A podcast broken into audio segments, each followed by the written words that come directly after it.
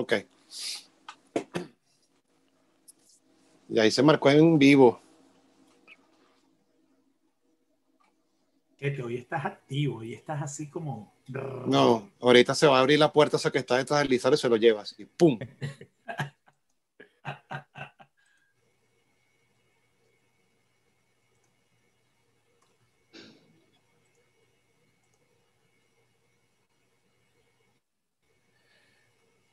Pues sí, señor, hoy es viernes y si es viernes no tenemos otra cosa sino que estar en Nada es Normal.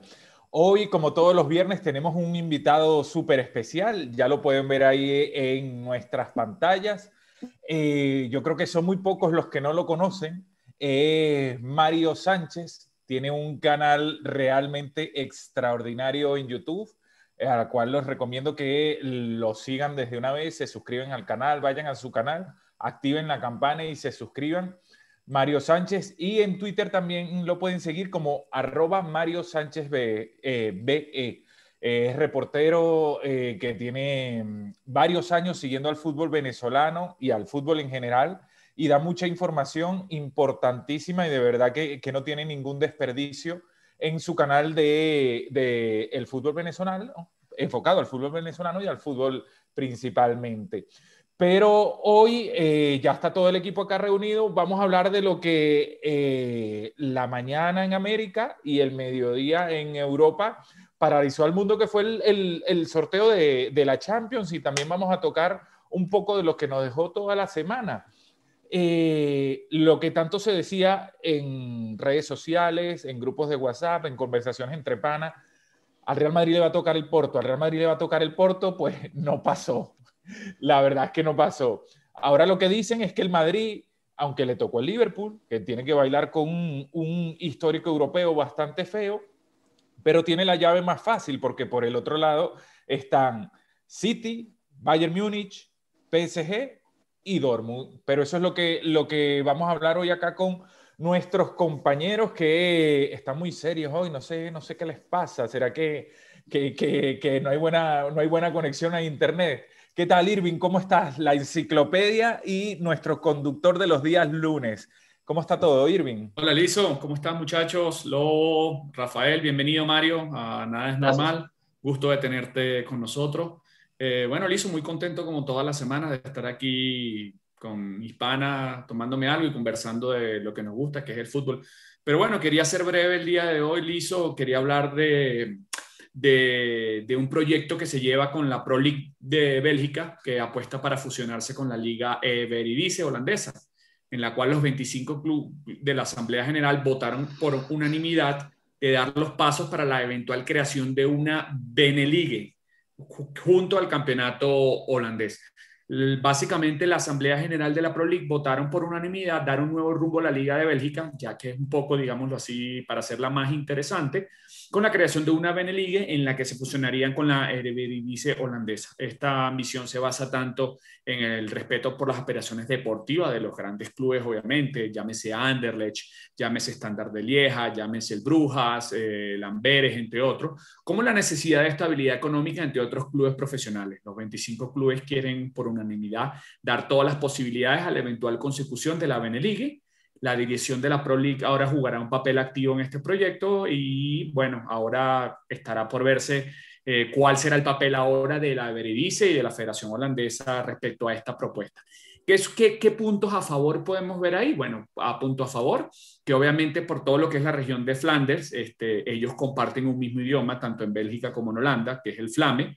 Entonces, tal vez ahí no vea ningún problema por el tema de lo que, de lo que digamos, en lo que respecta al lenguaje, pero ¿qué serían los puntos en contra? ¿Cuál sería el, digámoslo así, el, el, el veredicto o, o cómo, qué, qué, equipos participarían en esa Beneligue? ¿no? Este, estamos claros que en la liga holandesa tenemos clubes principales y eso, pero ¿qué pasaría con los clubes pequeños? ¿Qué pasaría con la economía de los clubes? Bueno, basta ver eh, qué, qué, pasaría con, con ese proyecto. Eh, creo que va a ser un proyecto bastante digámoslo así, sería algo interesante, por lo que te digo, por temas de competitividad y temas económicos, pero bueno, bastaría ver eh, qué, qué, sale de eso, pues de ese, de ese invento, Lizo. Del resto, bueno, nada, darles las gracias a todos. este, una vez más por estar aquí en, en Nada es Normal y te cedo el micrófono, Lizardo. Sí, señor. Eh, ya se empiezan a conectar con nosotros, nos empiezan a saludar, recordarles que se suscriban al canal, que activen la campana y que nos echan una mano ahí con el pulgar arriba. Estamos en Instagram y en Facebook como Nada es Normal. ¿Qué tal, Lobo? ¿Cómo estás? Bien, bien. Gracias, Lizardo. Desde aquí de Sarasota ya empezó. Mañana comienza la primavera y todo se ve bello y lindo para ir a la playa eh, bienvenido, Mario. Eh, gracias por aceptar la invitación. Rafael, Irving, Lizardo. Les voy a dar unos daticos ya que estamos con la Champions League. Vamos a empezar con el juego del Manchester City. Ederson lleva 616 minutos sin recibir gol en la Champions. El eh, líder en esta categoría es Lehmann el que era arquero del Arsenal en el 2005-2006, tiene 853 minutos. Y pasamos al, del eh, Real Madrid, mi enemigo del alma. Luis Muriel es el primer colombiano que anotó un gol de falta directa. Sergio Ramos, con 15 goles ya anotados, igual a Gerard Piqué del Barcelona y está a un gol de, igualar a Roberto Carlos en la Champions League como el defensa con más dianas. Y eh, por último, eh, en el juego del Real Madrid, aunque ustedes no lo crean, ganó y no hubo un solo córner del Real Madrid. O sea, increíble. 17 años pasaron para que el Real Madrid jugara un partido en su casa, ganara y no anotara, no, no, no le permitieran un solo córner. Eso es algo increíble que pasa solamente en la Champions. Buenas noches. Sí, señor. Buenas noches, Lobo. Rafael Romero Pierluisi, mejor conocido como Cachete. Buenas noches. Ya, déjame agarrar un poquito de aire después de, haber, de escuchar esta, esta, esta cantidad de, de, datos históricos de la, de la Champions, de, de, personajes que están de moda, ¿no? En, en, el acontecer del fútbol, los lobos. Y como nosotros no podemos pasar por alto esa eventualidad, bueno, tenemos a nuestro lobo Sarasota compartiendo esos, esos interesantes datos con nosotros realmente. Muchas gracias, Lobo, por compartirlo. Este, un saludo para ti, Lizardo, muchas gracias. Un saludo también para Irving Parodi, que está en Bogotá y la bienvenida. Yo me siento muy honrado de tener con nosotros a Mario Sánchez. Gracias por aceptar la invitación. esperemos estar a la altura de, de, de, aquella cantidad de datos que también tú posees, ¿no? Eh, pues bien, yo, mi intervención de este momento es muy sencilla, ¿no? Y tiene que ver con el acontecer del, del fútbol mundial y cómo, dependiendo de ciertas decisiones, puede cambiar todo el panorama de, de aquí a unos meses en adelante hasta el 2022. Y por eso procedo a leer esta, esta lista que es muy extensa, pero la voy a resumir. Empezamos con Messi, Donnarumma, Alaba, Depay, Winaldum, Chananoglu, Taibin, Agüero, Otavio, Micatarian, Draxler, Marega, Eri García, Maximovic, Lucas Vázquez, Santo Borré, Sergio Ramos, entre otros. La lista es larguísima. ¿Qué tienen en común? Todos ellos, salvo el arquero Donnarumma, que todos son mayores de 23 años. Otra circunstancia que tienen en común, que sus contratos vencen este año y en caso de no renovar, pueden negociar con otros equipos.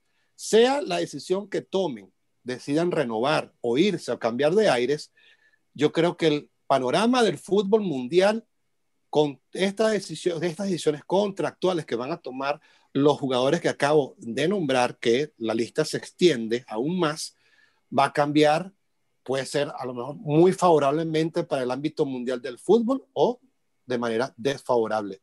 Es todo lo que tengo que hacer, eh, que tenía que decir, Lizardo, muy corto. Muchas gracias. Sí, señor. Al que, al que sí tiene contrato para rato es Rafael Romero con, con nosotros. Pero bueno, llegó la hora de abrir el telón y, darle la bienvenida a este gran invitado porque hoy eh, tenemos un invitado de lujo. ¿Qué tal, Mario? ¿Cómo estás? Todo bien, muchísimas gracias a, los cuatro por la invitación y todo el equipo que está detrás del programa. Un placer poder compartir con ustedes y estar hablando eh, de fútbol. A mí por lo general cuando me invitan, que no es tan frecuente como la gente piensa, es para hablar de fútbol venezolano, de venezolanos en el exterior y digamos que me saco la espinita porque por más de que no lo comento tanto en mis redes, obviamente estoy muy al pendiente de lo que pasa en la Champions, en la Europa League y en todos estos torneos internacionales. Aunado al sorteo que sucedió en, en la mañana para nosotros en, en Sudamérica, eh, con una mezcla de sentimientos de lo que va a vivir el Granada en su partido contra el Manchester United, porque si bien pudo haber tenido rivales eh, accesibles, entre comillas, como el Dinamo Zagreb o el Slavia Praga de República Checa, que también están en esa misma fase, en los cuartos de final, le toca quizás el, equipo más duro eh, que se encuentra actualmente en la Europa League, como es un gigante de nombre Manchester United. Y bueno, una oportunidad de oro para Darwin Machis y Ángel Herrera de poder mostrarse en una cancha tan importante como es Old Trafford y también eh, hay que prestarle atención a lo que puede hacer Ángel Herrera porque va a tener un duelo contra el archirrival del equipo al cual pertenecen sus derechos deportivos, el Manchester City, que recordemos aún eh, tiene la ficha de Ángel Herrera y cuando termine en junio su contrato con, con, el Granada, pues se decidirá nuevamente qué pasará con él, si el Granada decide ejercer la opción de compra, si el City quiere quedárselo o puede cederlo a un nuevo equipo. Eso es todo por ahora y obviamente agradecido por su invitación. Pues gracias a ti por, por compartir con nosotros. Eh, leo los mensajes del chat porque, como decía Mario, eh, el fútbol venezolano nos gusta a todos, pero lo que sucedió hoy yo creo que no dejó, no dejó frío a nadie el sorteo. José Alejandro Villegas ya viene con la munición pesada. Dice, llave fácil para Real Madrid. Acuérdate que ellos tienen un plus, siempre juegan con 12. Lo dicen las Sagradas Escrituras no temerás mal alguno porque siempre estaré contigo. Atentamente, el árbitro. Así que José Alejandro no se guardó nada. A, Augusto Parodi nos dice, señores, al Chelsea lo veo en la final y mi título, el Mono Burgos se estrena en el banco después de un año sin trabajo. Eh, nos manda saludos Irving Parodi Senior, un abrazo para ti. Juan Carlos Scotti dice, lamentablemente el Bayern va contra el PSG, final adelantada y la misma del año pasado, por cierto, Juan Carlos. Gabriel Morales, buenas noches amigos, buenas noches para ti, Gabriel. Helder Telles, buenas noches desde Portugal, saludos, saludos para ti, Helder. ¿Desde qué ciudades de Portugal? Helder, estás tú. Marianela Ortega, le doy un dato. Madrid cae ante Liverpool y City cae ante Dortmund. Yo creo que la primera puede ser, la segunda ahí si, si lo metes en las apuestas la revientas. Y eh, nos manda saludos Egler Rondón y José Alejandro vuelve a decir, cualquier cosa mandamos a Ramos a que le parte un brazo a Salah sin que le saquen roja. O le mandamos a que expulsen a un rival como hicieron contra Inter y Atalanta. Dígalo ahí, Rafael Romero. Bueno, Rafael Romero, abre tú, fue favorecido el Madrid, no con la, el sorteo de los cuartos, pero sí con la llave, o cómo es esto? Dime algo. yo estoy confundido. Cuando dices, dígalo, y Rafael Romero, ¿eres tú que, que, me estás mandando a hablar o es José Alejandro? Pues cada vez que se conecta José Alejandro. Villegas es contra mí, porque o contra mí o contra el Real Madrid. No, no, entiendo que, cuál es la fijación, pero bueno, José Alejandro, igualito el, cariño es el mismo y gracias por, por participar. Bueno, mira, justamente estábamos hablando de ese tema en el live que hicimos por Instagram, tanto Augusto Parodi como mi persona, sobre todo antes del sorteo de que justamente eh, comentábamos lo que tú señalabas al principio del programa, al, al, darle apertura a este programa, eh, que, que, siempre eh, estábamos dando por descontado que el Real Madrid le iba a tocar al Porto, que el Real Madrid siempre en los sorteos definitorios como los son los de cuartos de final, siempre les es favorecido, pero fíjense, le tocó algo nada fácil como es el Liverpool. Este Liverpool, si bien es cierto, es muy terrenal. Es el Liverpool más accesible de los últimos años. Es un Liverpool que no tiene pareja de central definida, que tiene muchos problemas, pero aún así es un equipo muy duro, es un equipo que justamente eh, cree mucho en su actualidad en la Champions con lo mal que la está pasando en la Premier. Yo creo que no la tiene para nada fácil el Madrid, aun cuando nunca hay que dar por descontado al Madrid, que es el auténtico rey de Europa, es el auténtico pero, Pero Rafa, Rafa juega primero contra el Liverpool el 6 de abril, viene a jugar el clásico contra el Barcelona el 10 de abril y vuelve a jugar contra el Liverpool el 14 de abril. Son una semana, tres partidos complicados, claro. Complicados. el Madrid está hecho, el Madrid está hecho para eso, ustedes lo saben. El Madrid está hecho para estas etapas definitorias. Con Vinicius Junior ahí contigo. Y pues, no, pero, pero, pero digo algo. Están ahí, ¿ah? Pero les digo algo, el Real Madrid, por más de su temporada tan irregular, ustedes se ponen a mirar en los partidos importantes contra el Barcelona, el Clásico, contra el Atlético Madrid, ganó y empató uno, contra el Barcelona se ganó. En la Champions, en los momentos que estaba apretado, pudo ganar, incluso salir líder de grupo en los dos partidos contra el Atalanta. El problema que yo le veo al Real Madrid es cuando le toca jugar contra el Cádiz, contra el Eibar, contra el Almería, y obviamente el tema es lesiones, pero en los partidos complicados, por lo menos esta temporada, se ponen a revisar los números, y lo del Real Madrid ha sido bueno, por lo menos desde el punto de vista de resultados. Sí, en efecto, Yo coincido contigo. dale tú, Irving. Dale, yo, estoy yo, estoy impresionado. Nosotros, nosotros tomamos cervezas, alcohol y Cachetes toma Gatorade y se, y se rasca. O sea, a mí eso me preocupa honestamente de verdad. Pero, eso es lo que toca, Irving.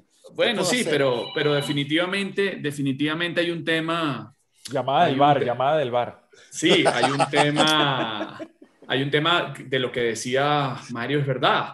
O sea, eh, los últimos partidos o partidos relativamente contra rivales relativamente fácil, los ha sacado eh, o empatando o ganando en los últimos minutos. Eh, el Atalanta, si bien es un rival fuerte, con buen, con buen ataque, terminó, terminó no, no, no, digámoslo, atacando al Madrid como pensamos. Pero te voy a decir una cosa, como dijo Rafa, el Liverpool, esté como esté, es un equipo bastante complicado para el Madrid. Bastante, bastante complicado. Y, yo creo. Irving, acuérdate, ese partido del Barcelona que te puede definir la liga. De paso. Dependiendo de, cómo venga el Atlético de Madrid, el Madrid tendrá que, que ver, o sea, afrontas tres partidos en 10 días, bastante complicado, porque el Liverpool no es fácil. De acuerdo, no, no, no, y, es lo que, lo que dicen ustedes. Yo, yo te digo una cosa, siempre esos partidos van a ser pronósticos reservados, pero definitivamente, definitivamente es champion, en champion a doble enfrentamiento cualquier cosa puede pasar. Y, y, mira, no, no menosprecien al Liverpool, por ahí leí en, las, en la prensa española eh, diciendo no nos equivoquemos, el Liverpool es, es el mejor o uno de los mejores rivales que le puede haber tocado al Madrid.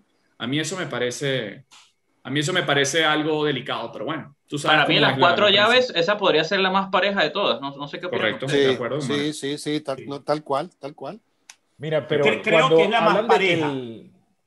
cuando hablan de que el, de que el Liverpool es el, el, el más accesible para el Madrid, fíjate, eh, yo creo que lo dicen es por el tema de los centrales, o sea, Bandai lesionado, Matip lesionado, Gómez lesionado, Henderson, que estuvo jugando mucho tiempo ahí con Fabinho, también se lesionó. Eh, entonces juega el, canterano Philip y fichan a, un chamo alemán de 20 años, el nombre se, me escapa, eh, pero que viene de un equipo que hoy en día en Alemania está de último, que creo que viene haciendo sus peores, eh, su peor temporada en los últimos, 04, en los últimos años, del Chalke 04, gracias porque se me había olvidado. luego, adelante del Tridente, el único que puede estar hoy en día más o menos bien es Salah, porque hoy Firmino está lesionado y Mané está muy bajo de nivel. En el medio de la cancha. Diego Jota, dependen también ahorita de. Diego Jota estuvo bien en noviembre, diciembre, se lesionó, y mal otra vez. En la mitad de la cancha, Thiago no termina de explotar, o sea, no es el mismo Thiago que hizo la temporada pasada el año. El, Pero es que no está jugando en la misma posición. Ni tiene el mismo rol ni la misma función. Ni el mismo sistema. Perdieron a Fabiño y a Henderson porque los manda para atrás. Winaldo a principio de temporada, si iba al Barça no se iba, perdió el puesto y así está, está tratando de, enderezar el equipo. Que el Madrid está mal, sí. Que el Madrid no tiene a Cristiano y le pesa mucho, eh, le faltan los centrales, eh, el Madrid es pero, el arquero. Pero, imagina, un escenario, Liverpool, que ahorita eh, en la Premier League está de sexto, ¿ok? Y viene a jugar la, la Champions. Si ellos ven que no tienen posibilidades de estar en la Champions o en puestos de Champions para el año que viene, van a buscar creo que van a buscar el todo por el todo en la Champions League contra el Madrid. Entonces, eso ahí le complica un poquito más al Madrid todavía, porque Klopp va a decir, bueno, señores, tenemos que hacer algo, tenemos que ganar algo este año y, no nos podemos quedar abajo. O sea, yo lo veo de ese punto de vista con el mm. Liverpool. No es, eh, no es un Bayern, no es un City que viene en un buen momento, pero, pero Liverpool no es fácil. No es Aparte de que el Madrid, el, el, Madrid tan, tan, tan capacitado está para afrontar estos, estos duelos que no sufre ansiedad. O sea, el, Madrid sabe que es un partido a 180 minutos. O sea, el Madrid va a saber, no, no quiero hablar de especular porque el Madrid no especula con su juego. El Madrid siempre va a jugar de la misma forma, ¿no? A veces juega mal, juega bien, pero, pero le gusta la tenencia de la pelota, el orden táctico, cometer la menor, la menor cantidad de errores posible. O sea, tiene uno de los mejores arqueros del mundo. Yo creo que yo creo que va a saber eh, eh, llevar, llevar esa llave, ese cruce muy difícil. Con Según tú llega a la final. bueno, sí, y, eh, estoy a dos escalones. Eso lo diste tú. Bueno, y así como te dije que el City no va a llegar a la final. Ve, ve, ve, ve acontecer el City como está. Entonces, bueno, yo creo que el Madrid... Yo creo que el Madrid, el Madrid yo creo que va, va, sabe afrontar, aun cuando es muy difícil, no fue favorecido como la gente cree, no le tocó un Porto, no le tocó un Dortmund. Le pudo haber tocado más fácil y le pudo haber tocado más difícil, pienso yo. Sí, Fue muy equilibrado. Bueno, yo, yo, yo creo que para mí Porto o Dortmund para el Madrid hubiera sido más, más, uh, concuerdo, cómodo. Concuerdo. Y más difícil el Bayern y el Manchester City, sin dudas. Claro. Eh, pero es que mira, el PSG, el Bayern, el City, el City ya lo eliminó el año pasado. El Bayern y hasta el mismo Chelsea, que con Tuchel ha estado. Sí, sí no ha perdido ningún partido. No ha perdido ningún partido desde que llegó. Ha ganado y empatado. Y solo dos goles en este, contra en Champions. Eso, eso es correcto. Entonces, creo que lo, más accesible para el Madrid en ese momento era o Porto o Dortmund, pero Liverpool no es fácil en ningún momento. Para mí, absoluto. Liverpool es armas a temer y, y hay que, para mí es una de, las de las llaves mucho más parejas que hay. Este, las otras están un poquitico como 5 o 10% más a favor de cada equipo. Este para mí sería un 50-50. Mira, vamos un poco con los mensajes que, que, se van acumulando. Eh, Juan Carlos Viscotti dice, apoyo a el huracán. El Madrid se crece en los partidos complicados y en Champions es clase aparte. Ojo, odio al Madrid. Eh, luego le dicen a Augusto y, y, y Maribí, le escriben, eh, Scotty, eres un madridista de closet y dice, jamás, eh, pero soy objetivo, saben que soy milanista y estoy despechado, obviamente por la eliminación de, de ayer con a manos de, del Manchester. Nos escribe Elder Telles, dice, en toda Europa los equipos se crecen en Champions, independientemente que vayan bien o que vayan mal en sus ligas particulares. Y nos dice que está en Villafranca de Cira, cerca de Lisboa. Pues un saludo entonces a toda la gente de Villafranca de Cira que está hoy de, viernes de nada es normal. Gabriel Morales nos dice, ese partido entre Liverpool y Madrid está muy parejo, por lo bajo, pero por la jerarquía puede ser la llave para el Madrid. Y eh, creo que no se me queda más nadie por fuera de los mensajes que nos van, que nos van llegando. Eh, vamos a volver a caer en el Madrid, pero vamos a dar un, pequeño paseo por las otras eliminatorias, porque yo creo que uno de los partidos más atractivos o el más atractivo sería eh, inicialmente el, Bayern contra el, PSG, que se repite la final del, del, año pasado. Yo igualmente veo un poco por arriba al Bayern, aunque el PSG tiene a los Mbappé, Neymar, que en cualquier momento pueden, pueden marcar una diferencia, pero el Bayern como, como equipo es, yo creo que es un bloque muy superior, Lobo. Bueno, pero, pero, o sea, eso es dentro de 20 días aproximadamente. El 6 de abril. esperar. 6 de abril, o sea, 20, 15 días. Hay que esperar porque hay que ver cómo, cómo eh, si se recupera Neymar 100%, si Mbappé está con las ganas eh, de demostrar que puede ganarle al Bayern porque tampoco es que, es que el Bayern arropó o le pasó por encima al PSG en la final. O sea, no, no, no que el PSG jugó muy bien, pero... Es el mismo pero Bayern, es el mismo Bayern del año pasado, Lobo. Yo, yo, lo veo con más deficiencias que el año pasado. Y, y Pero yo, yo también veo al Paris Saint Germain más bajo que el año pasado, porque, por ejemplo, eh, si miramos eh, la tabla de la Liga Francesa, está, está en segundo. Puntos, Está de segundo y está a tres puntos del líder Sí. y está a un punto del cuarto. O sea, está más cerca de estar en cuarto. Europa League que ser eh, campeón. Obviamente sí, nos quedamos con la imagen de la buena serie, sobre todo el partido de ida contra el Barcelona, pero eh, tampoco hay que olvidar cómo eh, llegaba el Barcelona, todas las dificultades que han tenido. Pero, pero el Barcelona lo desdibujó en el, en el partido de claro, vuelta. claro. No, lo desdibujó. Se vio mucho mejor, se vio mucho mejor. Es verdad. Rafael. De hecho, de hecho el año, poco- completando el, mejor, el comentario, desdibujó. completando el comentario de Mario, cuando se dio el tema de la final o de o, o que en plena pandemia, cuando se reanudó el fútbol y el Bayern y el Paris Saint Germain llegaron a la final, los dos estaban escapados en, su, en, su, en la Bundesliga y en la Liga. Correcto, en los sí, dos. correcto. Este año, este año, lo que acaba de decir Mario, que el Paris Saint Germain está, está por debajo del Lille y, digámoslo así, el, el Bayern de Múnich, aunque es muy probable que gane la, la, la Bundesliga, está, el, el Leipzig está a solo cuatro puntos. No, bueno, Entonces, y en la Liga Francesa yo creo que el Paris Saint Germain la va a terminar ganando, pero sí Al final. que ha tenido más dificultades que en años anteriores, que ya a estas alturas está escapado. Tiene Es siete correcto. durante, la la Liga misma, Francesa. durante, durante el mismo desarrollo del- de la Liga Francesa, del Championnat, ha perdido con Mónaco de visitante, perdió con Marsella también. Los partidos importantes también los ha perdido ahí. El, el, el el PSG. Y, y perdió, creo que con el último de la Con el Nantes. Nantes, con Nantes. Pero lo- Sí. al final, obviamente, algún partido vas a perder en, en toda la temporada, pero lo que más te marca es perder los partidos importantes. Y eso es lo que le ha pasado al, al, al PSG. Pero yo Y- creo que. ujú. Obviamente yo creo que si Messi hacía el, el- el penal, estuviéramos hablando de otra cosa ahorita. Yo no Yo- creo. Yo Hubiera tampoco sido creo, partido, pero hubiese bueno, apretado es más, pero no, no creo tampoco. No, yo Es tampoco muy, creo. es muy fácil hablar en retrospectiva, o sea, después que pasan las eh, cosas. Yo creo eh, que, eh, yo creo que, no, no, no, no, es que nada, no, no tiene, para mí, no tiene nada que ver la actualidad del, del Paris Saint Germain en la Liga Francesa con lo que le va a tocar enfrentar. Yo creo que lo va a tomar de manera distinta. Acuérdate que el Paris Saint Germain tuvo cambio de técnico. Ellos se, se aventuraron a cambiar a un técnico como Tuchel, que no lo estaba haciendo del todo mal, para traer a un Poquetino, que para mí no, no, no vino a resolver mucho las cosas porque el Paris Saint Germain no es que se ha soltado a ganar en la liga francesa, ni tampoco está jugando de manera como que muy distinta.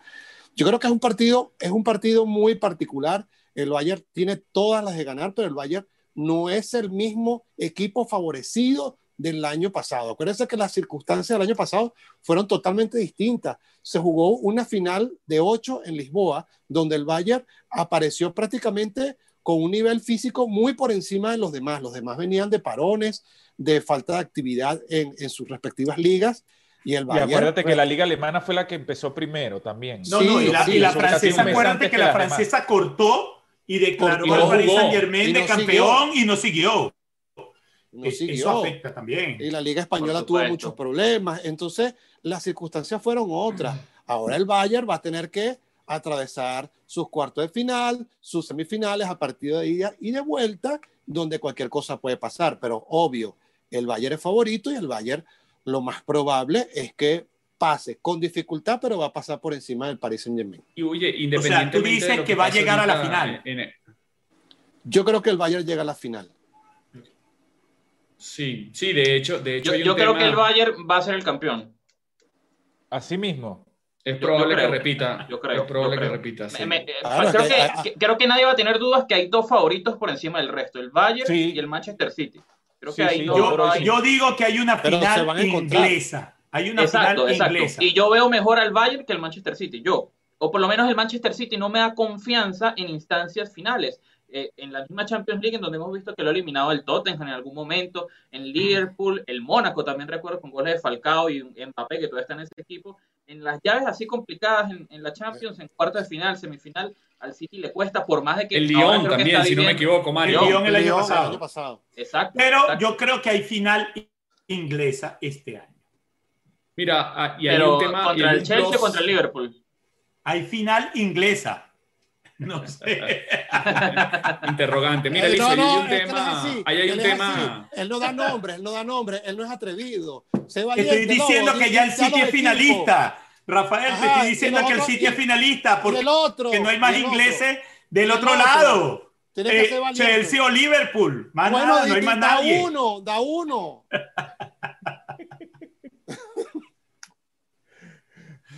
El Madrid no ¿qué va para el? Bayern. No, que tengo un déjà vu aquí con, con, con, Rafael y con el Lobo que no quieren dejar hablar a nadie. Entonces no, no, no, no, es que, no, es que desde que empezó este programa, desde que empezó en el mes de noviembre, está eliminando al Madrid. Mira, ya el Madrid está en cuarto de final. Bueno, Rafa, pero, pero puede salir eliminado. Te, claro, claro, y claro. Mira, Aliso, situación el, complicada de fase de grupos. El tema, hablando sí. de esta llave, el tema del Paris Saint Germain, eh, vamos a ver lo ahorita con, con Pochettino, Pochettino. Eh, mira, Tuchel fracasó porque no ganó Champions, aunque haya ganado la Ligue 1.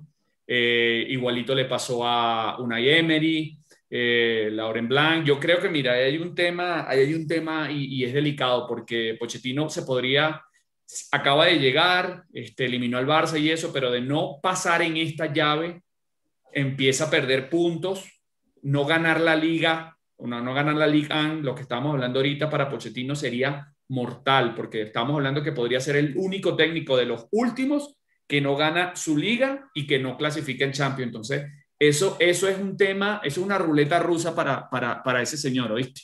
Definitivamente. Sí, o sea, que tiene que salir a matar o a matar contra el Bayern de Múnich. O sea, olvídense de la final de la Champions del año pasado, olvídense de ese partido donde Mbappé, después que, después que se comió todo el mundo, jugó a media máquina. Aquí nadie puede jugar a media máquina. Aquí el Paris Saint Germain o sale a matar. Dos goles en la final. También. Bueno, también Neuer también estuvo inmenso en esa final, ¿no? No, pero, pero Mbappé estaba lesionado. Recuerden que entró en el segundo tiempo, si no me equivoco. También. Sí. El partido bueno, cambia cuando con, él entra. Vamos con mensajes y, y, y nos vamos al otro enfrentamiento. Eh, Juan Carlos Scotti, para mí todos los cruces están parejos, menos Oporto, que ya quedó eliminado sin jugar. Y le replica a Augusto Parodi y le dice, Porto es un equipo organizado, yo no lo mataría tan rápido. Maribí escribe, no, cree, eh, no creas, hay que esperar que el Oporto juegue. Creíamos que muchos equipos de más envergadura iban a pasar y quedaron eliminados. Entonces luego le dice Juan Carlos, ah, bueno, Augusto, hablas para atrás y para adelante. ¿No dijiste que ves al Chelsea en la final? No estoy, y Augusto le responde que no está diciendo eso, que tampoco se puede descuidar el Chelsea. Nos escribe Egle Rondón, el Paris Saint Germain será coherente con lo que viene haciendo. Pónganle la firma. Gabriel Morales, de acuerdo con Rafael, pasa el Bayern Múnich. Y eh, Juan Carlos dice, igual veo al Bayern en la final, eh, nos escribe Michael Acevedo, Manchester City no tiene rival, campeón sin duda.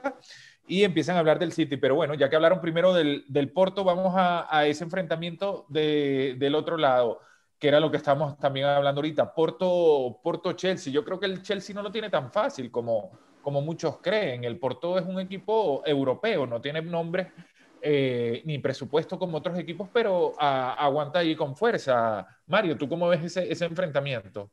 Muy parecido como lo ves tú. Eh, creo que el Porto es el equipo más débil de los ocho, pero eso no lo hace que ya esté eliminado por haberse sorteado una vez eh, esta eliminatoria contra el Chelsea. El equipo de Chelsea claro, y que lo diga mucho. la Juve. Exactamente, se eliminaron a la Juve y eso tiene un crédito importante, por más que la Juventus no está viviendo sus mejores momentos eh, de la mano de, de Andrea Pirlo en su primera incursión como director técnico. Pero, como te digo, el Chelsea es un equipo que fue muy irregular en la temporada con Frank Lampard y ahora con Thomas Tuchel ha conseguido una estabilidad en estos partidos que ha dirigido, aproximadamente 10, en donde por allí estuvieron ya dando algunos datos de que no ha perdido, que ha recibido solo dos goles en la Champions League. Pero igual eh, siento que le hace falta un poco más de rodaje y no creo, yo creo que es el favorito, pero no creo que vaya a ser muy fácil eliminar a este Porto, que se ve que es un equipo aguerrido, como tú también comentaste, sin tantos nombres rutilantes, sin un presupuesto similar al de ellos, pero no, no lo veo. Es ordenado, es ordenado. Exacto. Contra la luchador, Juve estuvo ordenadito luchador. y estuvo jugando muy... Muy inteligente. Muy inteligente. Sí, o yo sea, creo... El director yo, técnico. Yo, eh, de acuerdo con ustedes, muchachos. Yo pienso, primero hay que, hay que nombrar, ahorita nombramos al Oporto como que es el equipo más débil, pero cuando el Oporto era grande, muchos de los equipos que están en la Champions ahorita eran, jugaban categorías regionales, jugaban en segunda división y eso. Hay que acordarnos de, de eso, ¿no? Que fue primero, el huevo o la gallina. Independientemente de eso, Liso, yo creo que el Oporto, como dice Lobo, es un equipo que está ordenado. Si juega en su casa, como jugó el primer partido con la Juventus, ojo, me queda el tema de que se desconcentran por momentos, que es donde les llegan, les pueden marcar uno o dos goles, como pasó en el primer partido eh, y en el segundo partido eh, que se dejaron casi llevar la llave o al, al empate. Yo creo que, yo creo que eh, el Porto debe, debe jugar concentrado. El Chelsea es un equipo fuerte, es un equipo que definitivamente tal vez no sufrió lo que pensamos contra el Atleti en su, en su llave, pero yo creo que Tuchel viene mejorando, se, se nota viendo los partidos domingo a domingo, el proyecto Lampard, como diría Rafa, pero, pero como les digo, no, no, no se olviden del Porto, de acuerdo como dice Mario. Para mí, para mí, el Porto el hecho de que haya eliminado a la Juventus no me dice nada, porque una circunstancia, ya que hablan en retrospectiva, mencionaron que Messi de eh, meter el penal, de, de, cobrar efectivamente el penal contra el PSG, estaríamos hablando de otras cosas. Bueno, sencillamente si a Marquesín le hubiesen pitado la, vulgaridad que le hizo a Cristiano Ronaldo, el penal que no pitaron, estaría ahí la Juventus y no el Porto. O sea, eso cambió el partido, pero bueno, está bien, no, no vamos a caer en ese tema. Yo creo que el, yo creo que el Porto eh, salió favorecido por muchos detalles en esa serie contra la Juve, eh, pero yo creo que contra este Chelsea, yo creo que el Porto no tiene nada que buscar. Yo creo que eso va a ser como, como si el Chelsea jugara contra un equipo de menor nivel que el Atlético de Madrid. O sea, yo creo que va a ser hasta más fácil. Yo creo que el Chelsea va a pasar en un partido a 180 minutos por diferencia de tres goles. ¿Es el partido que ves con mayor diferencia entre los equipos? Sí, sí, para mí sí. Por la actualidad del Chelsea. El Chelsea está Yo veo al Chelsea y al Chelsea a mí me da la impresión. El Chelsea. a mí me da la impresión de que todavía se está armando, de que no, no termina de encontrar el equipo. Por, más que ha tenido buenos resultados. sí, sí. Sí, pero, o sea, no es, no es que tú dices, este es el 11 del equipo. Tal vez, bueno, siempre cambia uno, todavía no a otro. Arrancado, pero, todavía no pero yo siento, yo veo al Chelsea y, y me deja más, más interrogantes que certezas. Yo no, yo no sé cómo lo ven. No, ustedes, yo, pero... sí tengo, yo sí tengo certezas porque a mí la, la base del, del, que yo llamo el proyecto de Lampard está ahí todavía. Vino Tuchel como Pero es que, que para ti desde Lampard tiene cosas. certeza y el, y el, y el, y el no, proyecto Lampard el Chelsea no se nada. arrancó, el Chelsea se El arrancó. Chelsea nunca arrancó. El Chelsea, en el partido del, mira, el, el Chelsea en el partido de vuelta jugó sin su mejor jugador que para mí es Mason Mount. Le, le, está dando cabida a Kay Havertz, que jugó muy bien también. Tiene un planteo de juego muy, muy distinto a lo, que, a lo que traen los demás equipos. Juegan con tres centrales, los tres centrales con Christensen, con Sumá y con Antonio Rudiger, que también está, jugó una tremenda eliminatoria, que para mí no, era, no es, no es un, un excelente central, pero jugó muy bien. Este, James por la derecha, por la izquierda, Marcos Alonso, que está volando. O sea, vean la velocidad que pero tiene. Rafa. Rafa, para, para este... mí está sobrado. Rafa, pero Tuchel, Tuchel y Lampard tienen un tema raro con la defensa y es el tema ahí el que más me preocupa. Entonces, eh, Lampard estaba jugando con, con Chitwell, con Zuma, y de repente uh -huh. deja a Zuma jugar, sin jugar tres con partidos. Thiago después, y con Thiago Silva, bueno, Thiago Silva está afuera, pero entonces después juega Zuma ahorita con Tuchel. Chitwell se quedó tres partidos sin jugar, otra vez volvió a jugar. Entonces, mira, mira dónde está ubicando a, a Timo Werner. Timo Werner está jugando prácticamente como un extremo, que, a, que le ha, no le ha ido mal, que está desbordando, que está tirando centros y eso, pero esa no es la posición de él y vamos a estar claros de eso. Entonces, hay, hay que ver también cómo, cómo se organiza Tuchel, ¿no? Y, y, y, eso es preocupante en realidad cuando tú te y tienes en que el hacer medio cambia la dupla cada rato. En el medio ah, de paso. Y, y, y, el 9, y el 9 favorito de Rafael, el Oliver francés, yo, yo, no lo he visto jugando más. Bueno, y que, y que, y que no, y está prohibido que juegue contra el Porto. O sea, tú dices que Giroud no, no va a aparecer contra el Porto cuando fue decisivo en el partido de ida contra, el, contra el Atleti. O sea, por Dios. O sea, el hecho de que rote, a rote sus jugadores a ustedes les parece una incógnita. O sea, de que juegue Jorginho en una oportunidad y otras veces no juegue. Pero tiene esa pareja de Kovacic. No una incógnita, Kanté, pero cuando ves el bien. partido, ves los equipos, te va dejando sensaciones sí. De algo. Pero, y yo a veces tiene veo resultados. Sí. Pero tiene resultados o no. Por supuesto, eso es innegable. Resultados de partidos, resultados de partidos, pero una vez que se termine la, la, la temporada hablaremos. Pero yo hoy por hoy, eh, todo el mundo decía Madrid o Porto, Madrid, Porto, Madrid, Porto, y yo creo que al Chelsea que le tocara el Porto, depende, si no pasa no va a ser tan beneficiado como creen que es hoy en día, porque le ha tocado. Porque ahora, el, cuando haya esta eliminatoria, Chelsea-Porto, el favorito y el que tiene la presión de pasar es el Chelsea. Claro. Por encima del Porto. Si no pasa, yo tengo mis dudas. El Porto ha estado jugando muy ordenado y el Porto no es ningún novatico en la Champions League. Yo creo que va a pasar el Chelsea, pero no creo que vaya a ser una goleada. Sí, la, la, ha ganado, la ha ganado en varias ocasiones. Por tres goles. Claro. Se la ganó el sea, Mónaco tú- en el según 2004, al Rafael, Bayern de el Chelsea está sobrado. 86. O sea, tú, tú, tú Chelsea está sobrado. Es más, si al Madrid le hubiese tocado al Chelsea, yo estaría más preocupado todavía. Para mí, yo creo que el Chelsea está jugando por debajo del City. Para mí, después del City, para mí, es el mejor equipo inglés. Está jugando muy bien ahorita. Mira, vamos con, mensajes, nos vamos al, último. Mira, vamos con mensajes y nos vamos al, al último enfrentamiento que nos queda. Nos escribe Juan Carlos Scotti. Pepe, ex- Pepe expulsa- expulsado en el primer partido y sentencia la eliminatoria. Gabriel Morales. El Porto es un equipo que va en una curva ascendente. Ese partido con Chelsea va a ser de dos equipos en alza. Maribí nos dice, eh, bueno, como nada es normal, capaz y pasa el Porto. Cuidado con ese comentario de Maribí. Hugo Quiñones nos dice buenas tardes, saludos a todos, buenas tardes para ti, Hugo, un abrazo grande. Y eh, nos escribe Elder Telles. El Porto, la última vez que ganó la Champions, tuvo un trayecto parecido al de esta Champions. Modesto, abajo en las apuestas, pero se vino de menos a más. Aunque es cierto que es el que es menos fuerte de los ocho. Tácticamente sí son inteligentes, pero pueden dar sorpresa. El Chelsea eliminó al primero de la Liga Española, el Porto al tercero de la Serie A. Aparte les comparto una curiosidad, el entrenador hoy del Bayern perdió la Champions con el del Porto jugando como defensa. Y eh, Juan Carlos Scotti nos escribe que eh, el huracán está alborotado hoy.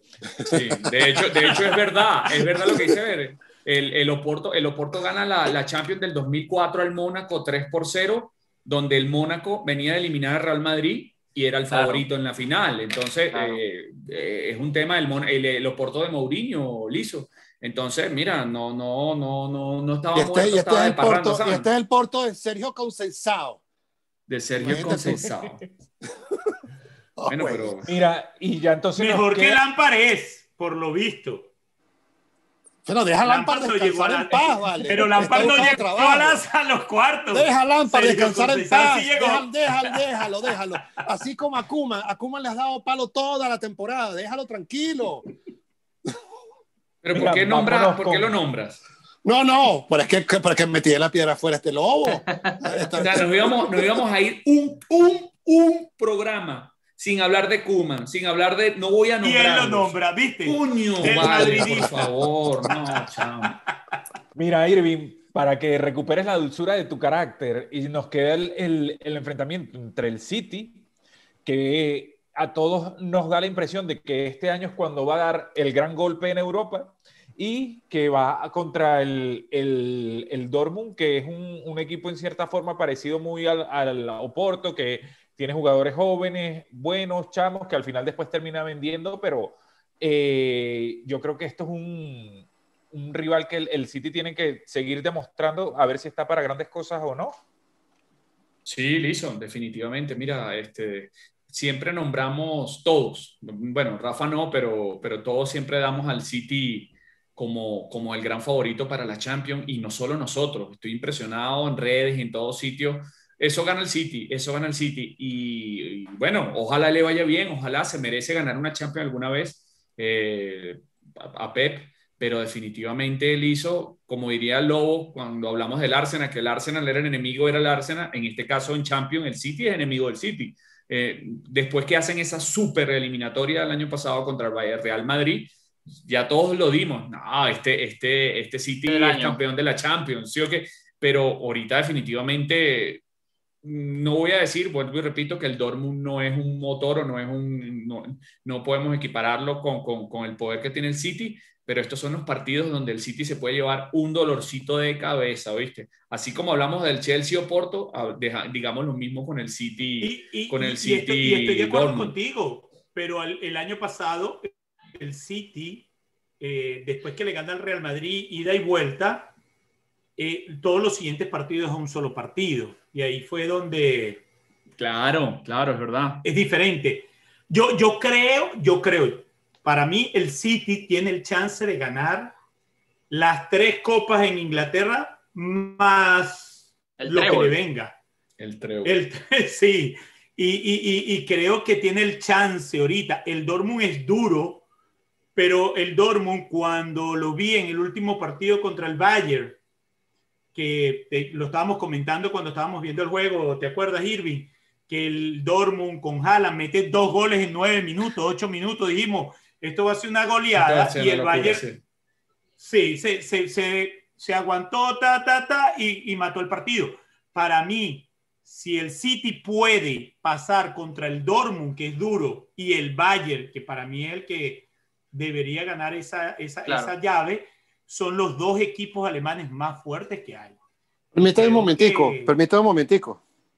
Ya que están hablando de déjà ya que están hablando de déjà vu, porque entonces que ven un equipo y me recuerda como así como lo dicen en el chat. Veo al Porto y me recuerda cuando venía a jugar octavos de final, entonces me hace recordar que el Porto campeón, y por ahí ven, ven un muerto como el Madrid, que está eliminado según muchas personas desde la fase de grupo. Bueno, vamos a hablar de Yabu entonces. Yo veo este City, como lo han comentado en años anteriores, va a pasar lo mismo. Yo creo que se queda en cuartos de final. Yo creo que la gran sorpresa en esta llave la va a dar el Borussia Dortmund. Y la llave la tiene Sancho y Haaland. Así de sencillo. El Dortmund le va a plantear un juego, un partido bastante inteligente. En un partido le va a sentenciar eliminatoria. Eh, eso decías tú al principio de temporada con el City en la Premier y mira dónde está. Deberé caer. Yo creo que el Dortmund tiene un problema eh, muy importante y, es la defensa, que ustedes se ponen a revisar y la cantidad de goles que recibe es bastante alta para un equipo con la calidad que se supone que tiene el Dortmund Incluso en la Bundesliga hay seis equipos que tienen menos goles encajados y el City es uno de los equipos que, mejor ataca, que más goles hace por partido y creo que eso puede ser bastante perjudicado para, para el Borussia Dortmund. Yo sinceramente, por más de lo que dicen ustedes, yo creo que esta es la llave en donde veo más diferencia entre un equipo y otro, por más que obviamente el Borussia Dortmund tiene una gran plantilla, tiene un Haaland inspirado, Sancho también un gran jugador, pero creo que dependen mucho de ellos y el momento del Manchester City me parece que va a poder vencerlo en estos cuartos de final, pero me preocupa el City en la siguiente fase, en las semifinales, sea contra el Bayern Múnich, que es lo más probable, o contra el Paris Saint Germain. Ahí es donde yo veo que el City va a tener serios apuros. No, y el tema, el tema Mario, con el, el tema con el, con el Dortmund es que tiene un técnico interino que todo lo que haga de aquí en adelante es para currículum, ¿sabe? Eh, y yo creo que él sabe que no va a continuar, él sabe que, que su, sustituto viene de, de, Leverkusen y obviamente él va a querer irse con las botas puestas y eso es un gran cartel porque te digo una cosa, situar al Dortmund en semifinales de Champions o inclusive, ¿por qué no? En una final, eso es un currículum a él para salir de aquí a otro equipo fuerte en Alemania e Inglaterra, donde sea. Y tú sabes que eso No tiene nada que perder y mucho que ganar. Exactamente. Es un equipo peligroso para mí. De acuerdo. Para mí. O sea, yo creo que, mira, viendo. Igual que el Porto, igual que el Porto. Ya, ya hizo mucho ¿Ustedes se acuerdan? Rafa se debe acordar del proyecto del Chelsea con Di Matteo, que se situó como un técnico interino. Y ganó la Champions. Y ganó la Champions y la FA Cup, ¿no? Y yo creo que eso fue un. Y, eso, y, y esas cosas pasan. Eh, la suerte muchas veces juega un papel importante. El Dinamo, el Dinamo Zagreb, el Dinamo Zagreb sin técnico. Ah, bueno. le, le hizo, el, sacó al Tottenham. Claro, bueno, ok, pero. Y, y él había renunciado unos días anteriores, dos días antes, por, por, por problemas de corrupción dentro del equipo.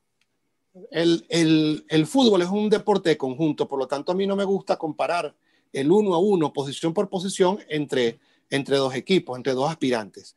Pero si, vamos a, si nos vamos a ese terreno, yo creo que entre el Dortmund y el City tampoco hay una diferencia abismal entre ambas plantillas. Si el Dortmund llega con las plantillas lo más completa posible, yo creo que le puede hacer daño al City. El City va a quedar eliminado con un solo partido que va a jugar mal. Ahí es donde se va a sentenciar la eliminatoria.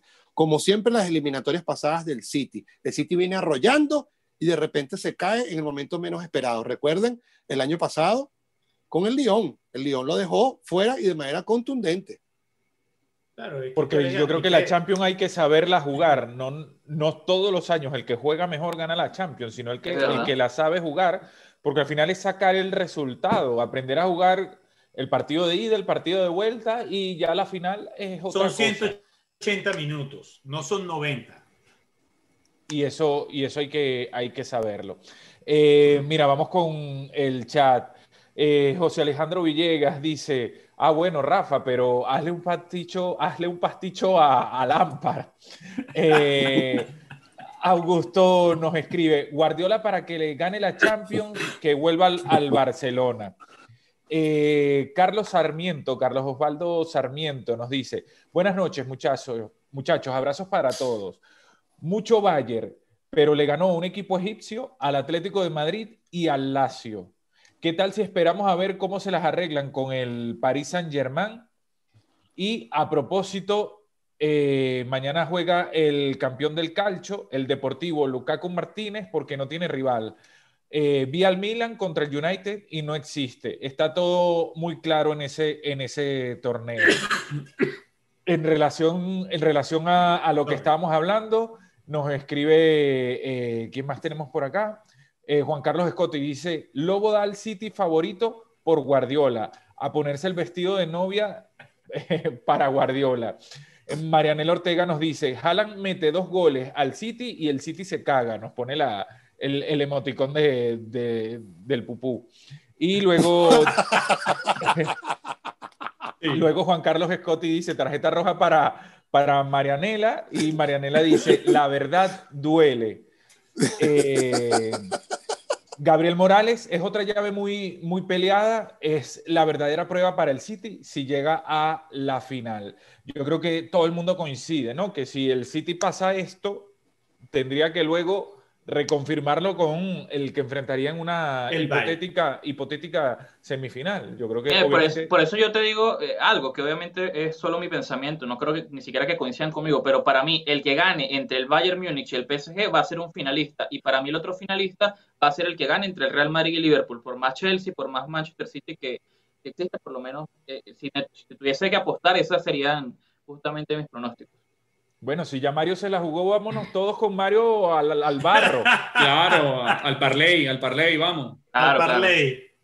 Entonces tú dices, Mario, que en la final sería, o en las semifinales, ¿cómo dijiste tú? Eh, No, él dijo que final- la final viene del Real Madrid Del y del Liverpool y del Bayern PSG. y del sí. PSG. Para- o sea, para las otras, los otros cuartos no, no, no, no no, tienen nada no- que ver. no- no creo que lleguen a la final. Te doy, te doy, te doy mi, te doy mi final de una vez. Cachete no aguanta un te quiero en el oído, ahí está. Vamos, Rafa. En esta. en no, ya Estambul. sabemos uno, ya sabemos uno, hay que dar el Estambul, otro. finales de mayo. Va a jugar de local el Bayern de Múnich y va a jugar de visitante el Real Madrid. Esa es mi final.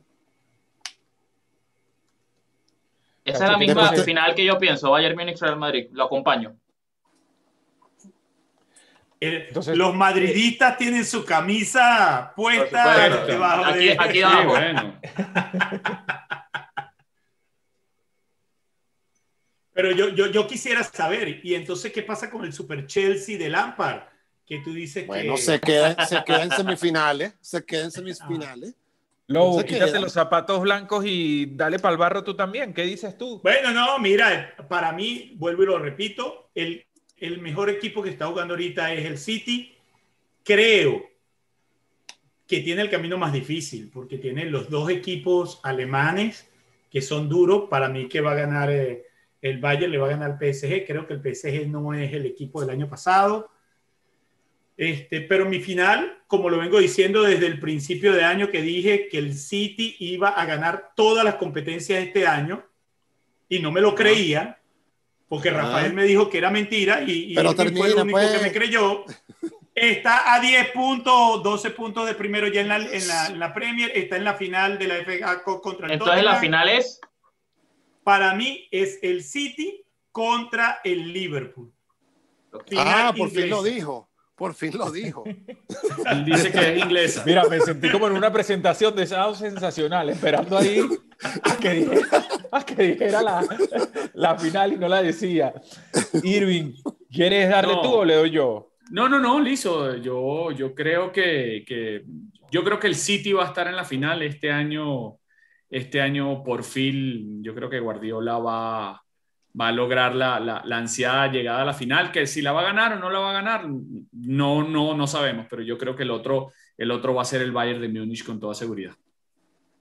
No, no Sí, puede ser la final Bayern City, porque acuérdate que la llave. Se encuentran, se encuentran. Se Cruzan. Ah, se encuentran en la semifinal. Sí, Se- Sí, ellos son de las semifinales. sí, Claro. sí, Eh, se uno encuentran. de los dos es el finalista, pero no los dos. Ah, ok, listo. Entonces, no, ¿sí? Sí, Sí, porque es Bayern PSG contra el Bayern ganador PSG de Dortmund City. Contra City, ok. Wow, complicado entonces. Entonces complicado. Sí, ahí Bueno, me dejaron, me piénsatelo, dejaron piénsatelo, piénsatelo y voy, y voy leyendo mensajes mientras te lo piensas. Eh, nos escriben, eh, Juan Carlos Scotti dice, para mí son Bayern, Chelsea, Dortmund, Madrid, los que pasan obviamente acá. Augusto nos escribe, final París Saint Germain, Chelsea. Eh, Gabriel Morales, de acuerdo con Mario, de esta llave City Dortmund sale un finalista. No, pero yo creo que Mario lo que decía era que el, el finalista sale Era del- del Paris Bayern. Saint Germain, Bayern, Bayern. Múnich Sí. y Madrid Liverpool, Que Gabriel. por eso fue justamente que comenté que mi final sería Bayern Real Madrid. Exactamente. Marianela Ortega dice París Saint Germain Chelsea. Fíjate que cada quien se va anotando con su final. Sí, Juan Carlos locura. Cada quien tiene su Juan locura Carlos. Ah. Final Bayern Chelsea. Y Como la que José ganó Di Mateo. Sí, señor. Como la que Y ganó Di José, José Alejandro Villegas nos dice, City versus Chelsea, anótenlo. Y si entonces si dicen anótenlo, lo fijamos ya de una vez para que se quede acá de primero José Alejandro, que hoy, que hoy vino con, con el arma de guerra. Egle Rondón, contigo, Marianela Ortega, París Saint Germain, Chelsea. Mira, yo, yo en esta estoy con Mario, ¿viste? Yo creo que el que gane entre Bayern, PSG y Liverpool, Madrid, de ahí sale el campeón. Eh, Ajá, pero ¿quiénes son? el- la Sí, en final, teoría Bayern, ¿no? Bayern Madrid, Bayern Madrid suena. Me imagino que esa es la que le suena a Rafa también, ¿no?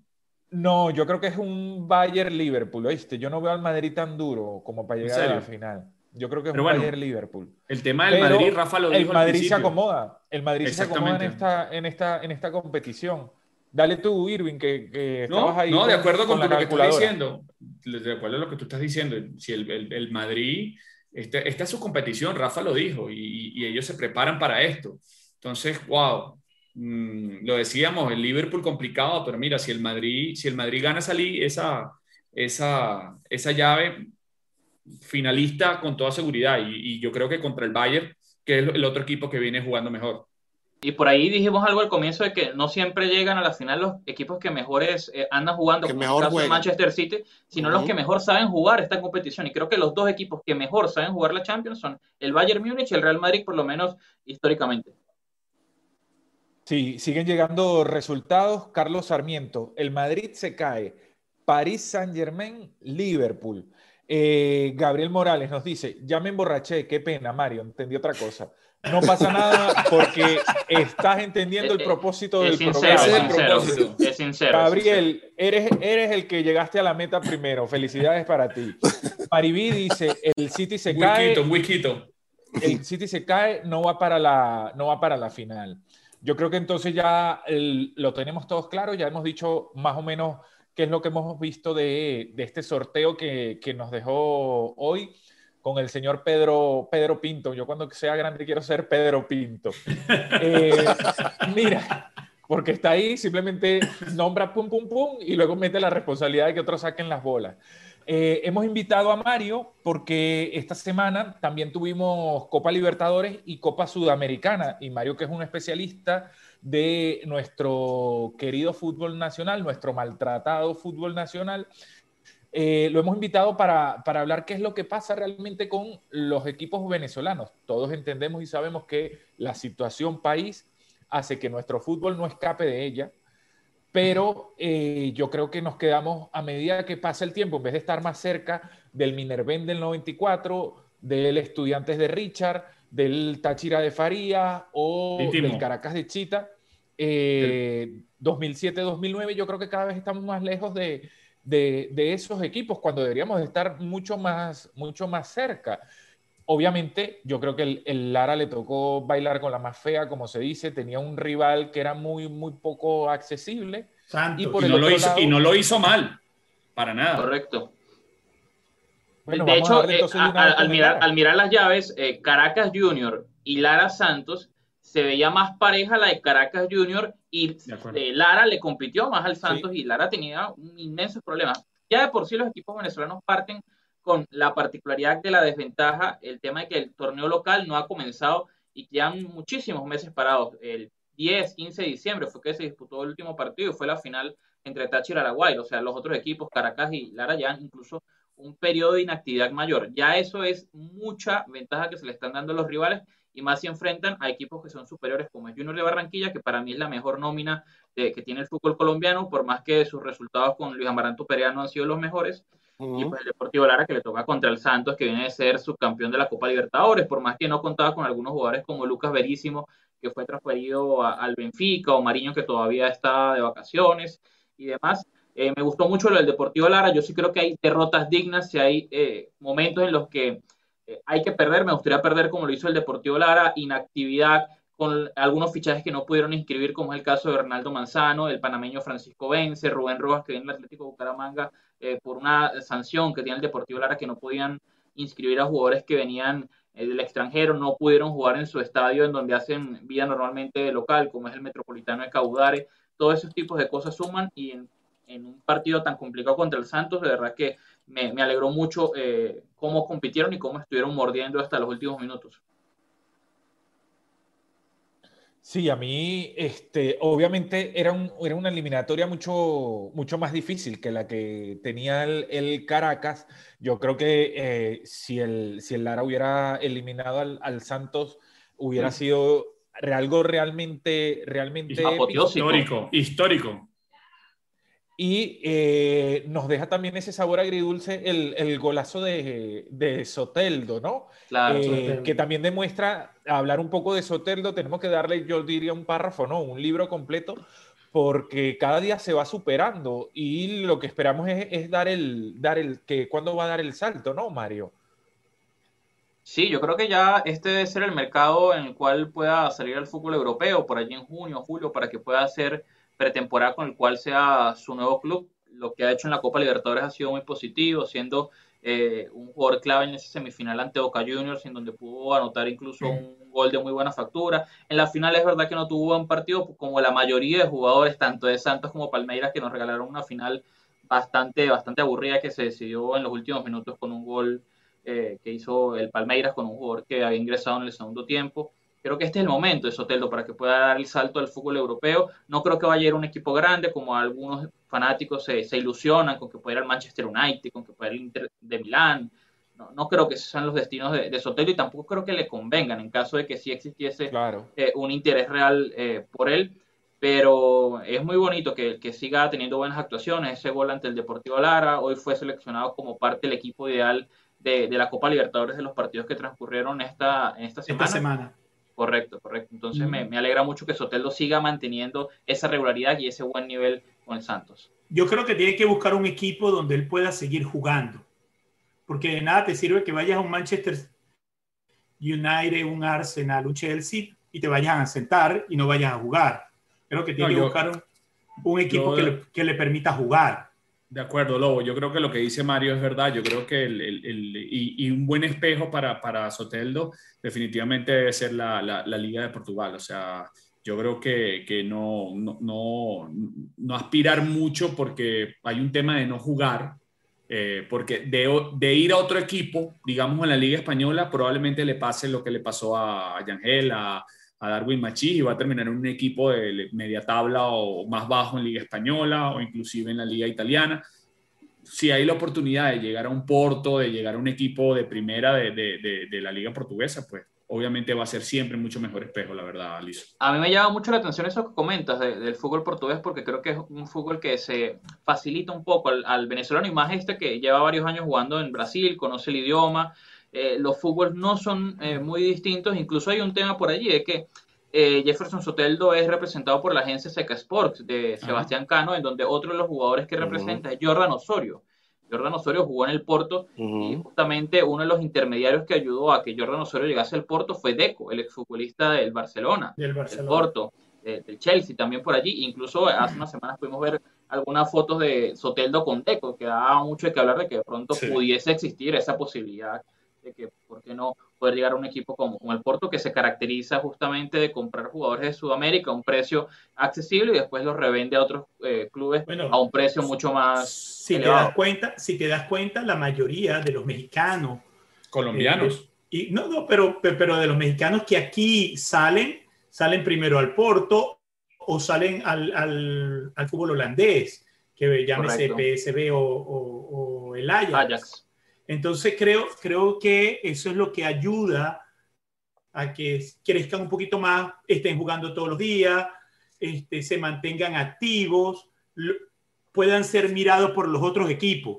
Porque si tú vas a un equipo de la Liga Española para estar sentado todo el tiempo. En el caso que le pasó al, al mexicano que fue para el Betis, al Laines, que lo tenían aquí en México. Diego Lo tenían aquí como una estrella, un muchachito que iba a surgir, se fue al Betis porque creía que iba a jugar y resulta que no juega casi todo. Y en cambio, mira el ejemplo que tú mismo pusiste. Irving Lozano llegó primero al PSV Eindhoven, la rompió, llegó al Napoli, le ha costado, pero ahorita en esta temporada ha podido explotar eh, mucho mejor. Y si te das cuenta, Tecatí Tecatito Corona de México, que está en el Porto, que, mucho, que, que, muchos aquí en México y en Estados Unidos dicen que es comparable con el jugador de la Real Sociedad que está jugando en el Galaxy, eh, en, perdón, en Los Ángeles. Carlos Vela. Carlos, Vela.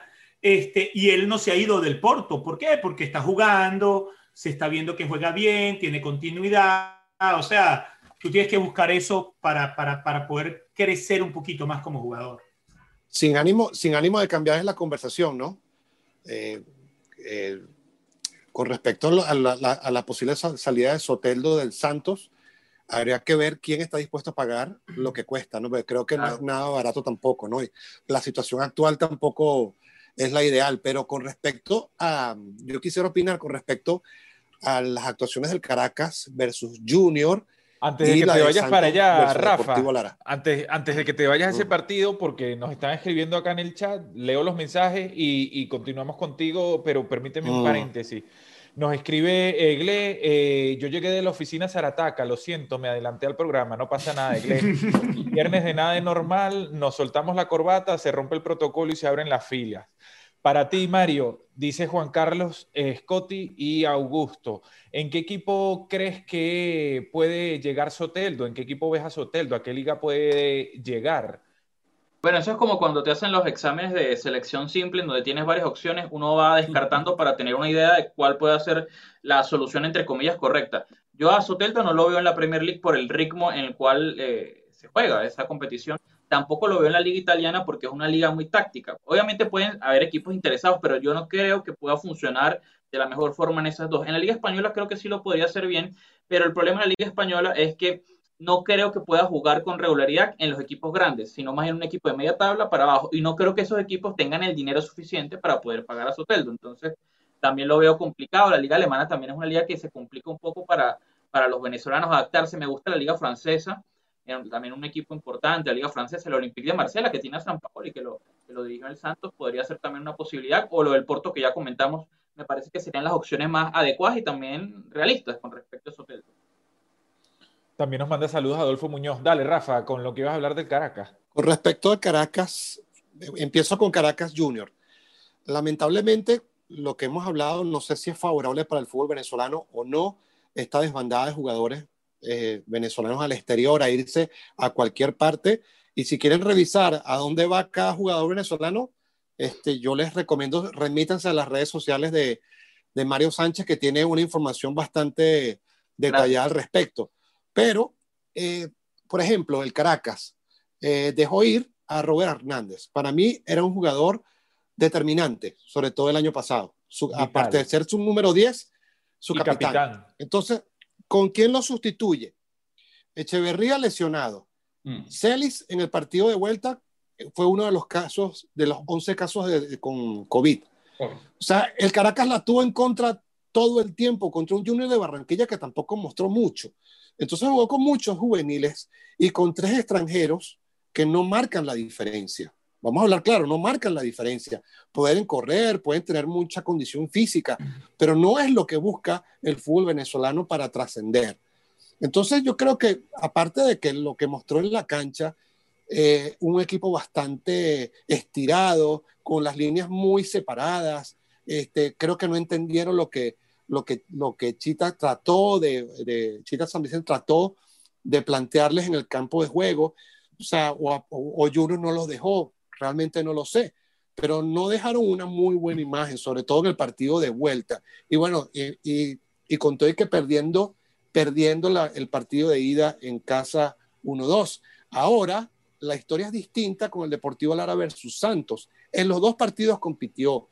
Por primera vez, o sea, por primera vez en mucho tiempo veo que se juega con, con cinco defensas, pero con, con, dos carrileros, ¿no? Que iban, subían y bajaban. Y tenían a tres centrales como Anzola, que jugó dos muy buenos partidos, a Christopher Rodríguez, que su representante lo tuvimos hace dos programas aquí en Nada es Normal, y a, España. España y a Jonathan España, que, que, es un jugador que tiene bastante experiencia. Creo que, creo que es un ex Zamora, no, sé si me equivoco. Sí, correcto. Entonces, este, yo creo que y a Darwin Gómez en, en, en, la delantera tuvieron volumen de juego, jugaban como un bloque, defendieron muy bien, jugaban a, a, ras de piso, complicaron sobre todo con muchos balones aéreos al, al Santos, a un Santos que jugó con muchos juveniles también, hay que decirlo, pero la, eh, había mucha diferencia entre ambas escuadras. Pero lamentablemente el fútbol venezolano en la actualidad, el torneo local no ha arrancado, no se han podido efectuar buenos fichajes, salvo algunas sorpresas que hay por ahí en Academia Puerto Cabello, la llegada de Palito Pereira a Estudiantes de Mérida, entre otros, entre, otras sorpresas, ¿no? Pero en fin, o sea, yo creo que eso es lo que podemos esperar del, del, de nuestros conjuntos en, en copas internacionales. O sea, lamentablemente tenemos una desventaja y no estamos, o sea, no es como dice o como quieres plantear Lizardo, de que deberíamos estar más cerca de aquellos equipos gloriosos que trascendieron en, en, copas internacionales, como el Táchira de Farías o el Caracas de, de Pero es que no, no, es que lo quiero plantear. O sea, son condiciones totalmente distintas. Claro, yo entiendo lo que tú país. dices, pero es que eh, a donde yo quiero llegar no es que, que, que yo lo quiero plantear ahí, pero eh, la forma en que se entrenaban en esa época no es lo mismo a como es ahora. Obviamente, el, pero eh, también hay algo importante que la creo que lo que quiere afecta mucho. Por supuesto, pero, claro. Eh, termino, Mario. El, jugador venezolano siempre ha sido un jugador talentoso. Obviamente cada uno tiene sus diferentes características. Con sus limitaciones y todo. Pero con sus limitaciones. ¿Cuál ha sido el problema principal del jugador venezolano? Que tiene que estar pendiente de cosas que pasan fuera de la cancha que, que indudablemente afectan y influyen y perjudican, porque no es como otros jugadores de otros países que van es a jugar. Pero lo que yo quiero decir es que si estos equipos lo hicieron en una fecha hace años, hoy en día deberíamos estar un poco más cerca a eso, ¿no? Vamos retrocediendo. No, no, pero, si nos que mira, hay un, hay un factor importante. Hay un factor importante, es que en esos momentos en donde se obtuvieron esas muy buenas calificaciones a cuartos de final de Copa Libertadores, de que tú mencionabas, Minerva en el 94, Estudiantes en el 99, esos equipos tenían a gran parte de base de la selección nacional. De la selección. Eh, claro, y, eso ahora no, y eso ahora no pasa. En la selección nacional ni siquiera los suplentes pertenecen al fútbol nacional. Y creo que ahí es donde radica justamente el problema por el cual los equipos venezolanos no están trascendiendo, por lo menos es una de las razones, porque tú te pones a mirar la plantilla del Minerven del 94 y tenía a Lagarto García, a Luis Pájaro Vera, tenía a Laureano Jaimes, en el 94, 99 Estudiantes de María tenía a Ruber Morán, tenía, creo que el Zurdo Rojas también estaba en ese momento. Y para contar, el, el, equipo de Caracas de 2009, 2008, no recuerdo exactamente cuál fue en la que logró llegar a los cuartos de final, que fue eliminado por Gremio, también tiene un equipazo que tú pones a ver y, y es, eh, no se puede comparar a las plantillas actuales del fútbol venezolano. Hay otra, hablando de plantillas, que es lo que toca, lo que dice Mario. O sea, eh, hay algo que nos, nos benefició bastante, sobre todo hasta hace poco tiempo, era la, la famosa regla del juvenil Claro, eh, eh, cada, cada, cada plantel podía, tenía que, a juro, presentar uno o dos juveniles según sea la condición de campeonato, Copa Venezuela, o sea, Liga, ¿no?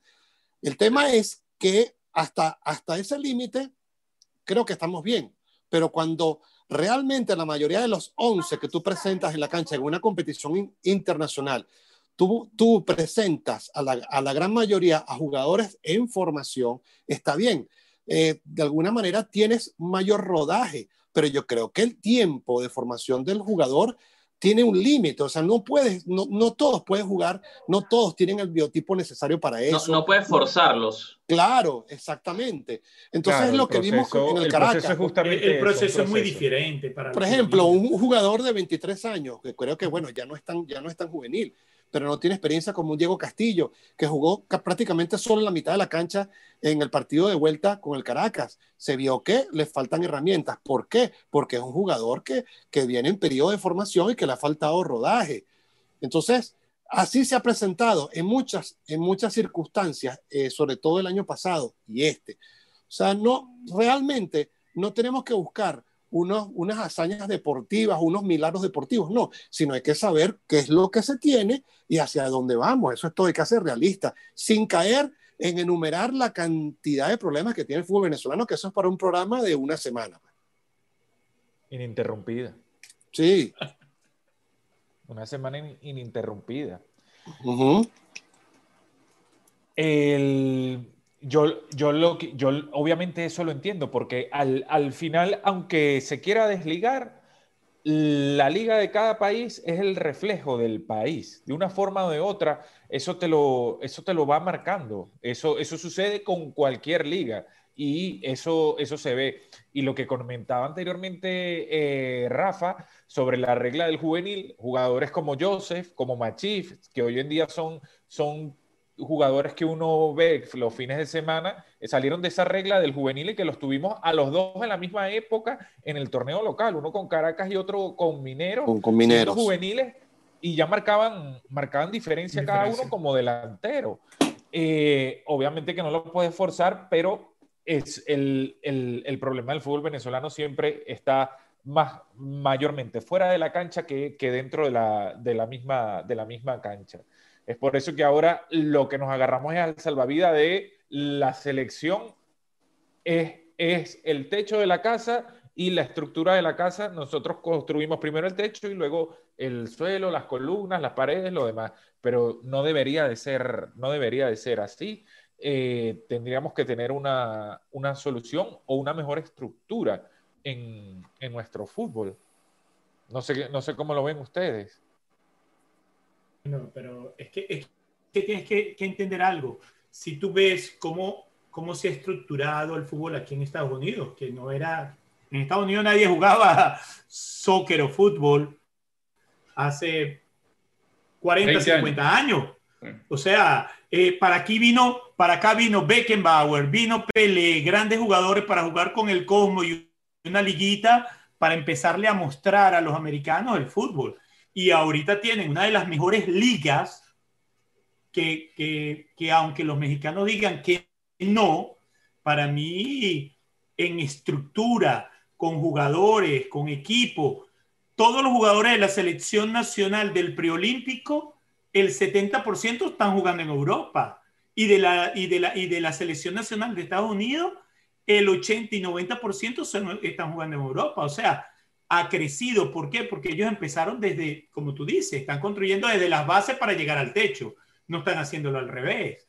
Y, creo que siempre, si tú quieres comenzar, tienes que comenzar desde las bases. Tienes, que, tienes que crear una buena liga, un buen, un buen método. Aquí en Estados Unidos la gente cree que tú puedes comprar jugadores por comprarlos.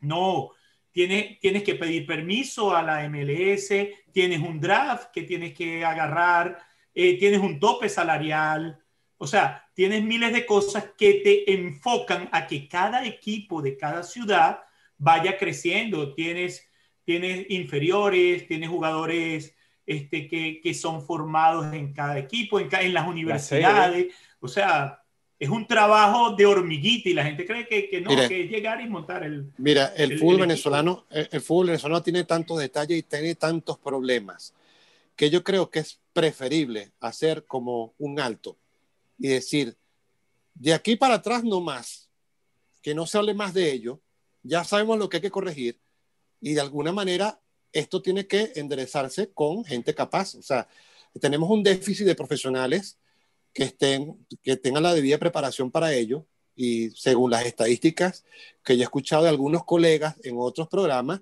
el déficit es de 200 entre abogados especialistas en derecho deportivo y gerentes deportivos. que realmente tengan, aporten ideas nuevas para, para realmente darle una estructura corporativa al fútbol venezolano, para que tengamos una liga fútbol, una liga fútbol debidamente con autonomía funcional, separada de la federación, la federación que se ocupe de sus problemas y la liga de los suyos. Entonces yo creo que el material lo tenemos ahí, el, recurso o el, bien más preciado lo tenemos que son los jugadores, hay demasiado talento, pero ese talento se nos va, ese talento realmente lo que busca es apenas está en, en algún club o en algún equipo que puedan medio mostrarse para salir a cualquier destino, se van huyendo. Y eso tiene que parar. Pero ¿cómo, cómo para? Bueno, realmente determinando cuáles son los problemas, dando un alto de verdad, porque si, no, si, no se, si nos ponemos a criticar todo lo que pasa, de ahí nos vamos a salir y fijando las soluciones efectivas para ello. Eso es, esa es mi opinión con respecto, con, el debido respeto a nuestro fútbol venezolano. Sí, señor. Bueno, vamos finalizando porque ya nos hemos pasado más de, eh, la hora. Nos dice José Alejandro Villegas, muchachos, honestamente felicidades porque el programa de hoy estuvo muy bueno. El de hoy y todos los que hacemos, José Alejandro, ¿qué pasa? Vale, todos, no solo, no solo el de hoy, vale, no nos digas eso. Mentira, José, un abrazo, un abrazo para ti. Y nos escribe Gabriel Morales, los juveniles de Venezuela auguran buen futuro. La final de Libertadores tuvo a un venezolano Venezuela siempre le va muy bien en Suramericano Sub-20. Ahora que, Gabriel dice eso, eh, muestra muy buenos jugadores. Lo que pasa es que siempre, bueno, el mismo tema, el tiempo, la logística, un montón de cosas. Ahora están emigrando y ahora es un problema los, los clubes que lo cedan. Pero bueno, como dijo Rafa, es un, es un programa por una semana, pero hacemos un, maratón del fútbol venezolano. Eh, hoy estuvimos con un crack, un genio y, bueno, ya es un, un, invitado más de la casa, Mario Sánchez. Recuerden que tienen que buscarlo aquí en YouTube, en su canal, que es Mario Sánchez, y en Twitter está como Mario Sánchez BE y toda la información que quieran del fútbol, ahí la pueden conseguir. Mario, mil gracias por venir, mi pana. Va a quedar otra invitación abierta cuando venga la, la selección y, y en cualquier otro momento estate prevenido porque te vamos a, molestar y te vamos a tocar la puerta. Por supuesto, eh, muchísimas gracias a todos. Fue un rato muy ameno hablar de fútbol, de lo que más nos gusta, de lo que más nos apasiona y bueno, esperemos que se repita entonces la, invitación. Sí, señor. Eh, nos escribe Hugo Quiñones, dice, mucho talento, pero no hay orden. Yo creo que es eso. Lobo, un abrazo y, bueno, feliz inicio de semana y, a ponerse mucho bronceador si vas para la playa. Fin de semana. hoy sí, hoy sí. hoy sí, porque el lunes dice feliz El lunes digo fin de semana y hoy digo inicio de semana. No, feliz fin de semana. Mario, muchas gracias por, por, aceptar la invitación. Eh, somos dolientes del fútbol venezolano. Nos gustaría que, que cuando vengan las eliminatorias otra vez con la selección nacional, puedas eh, acompañarnos en un, en un debate para saber qué, qué, qué, qué nos, qué nos depara en el futuro. Eh, Rafael, qué bueno que estás de vuelta. Irving, nos vemos el lunes. El lunes, sí, señor. El lunes, sí, señor. Y bueno, tenemos poquitos juegos buenos durante el fin de semana, pero tenemos un Roma-Napoli eh, por ahí. Tenemos el Real Sociedad contra el Barcelona que, que, puede costarle la, la, liga al Barcelona. Y tenemos un Leicester City contra el Manchester City, pero ya para la otra semana, porque ya este fin de semana no hay. Igual que la este fin de semana Copa, Copa FA. Everton, Manchester City. Everton, Manchester City, Leicester contra el Manchester United y Chelsea contra el Sheffield eh, United. Eh, señor Irving Parodi, muy buen fin de semana y, bueno, el lunes recuerden que tienen que suscribirse al canal, activar la campana. Eh, estamos en Instagram y Facebook como Nada es Normal Podcast porque estamos también los lunes y, tenemos una, sorpresa que lanzamos la, próxima semana, Irving. Claro que sí, Lizo. Este, bueno, nada, feliz fin de semana para todos. Muchas gracias, Mario. A tu casa nada es normal. Eh, te esperamos pronto. Rafa Lobo, Lizo. Este, bueno, Eh, brevemente decirles que mañana fue definitivamente suspendido el partido Inter Sassuolo de la Serie A italiana por, eh, por temas de, obviamente, complicaciones con el tema del COVID. Eh, el primero que salió positivo creo que fue Samir Handanovic, el portero, si no me equivoco. Pero bueno, el partido no se va a jugar, entonces este, vamos a ver cómo, cómo transmite o cómo sigue el, el resto de la jornada.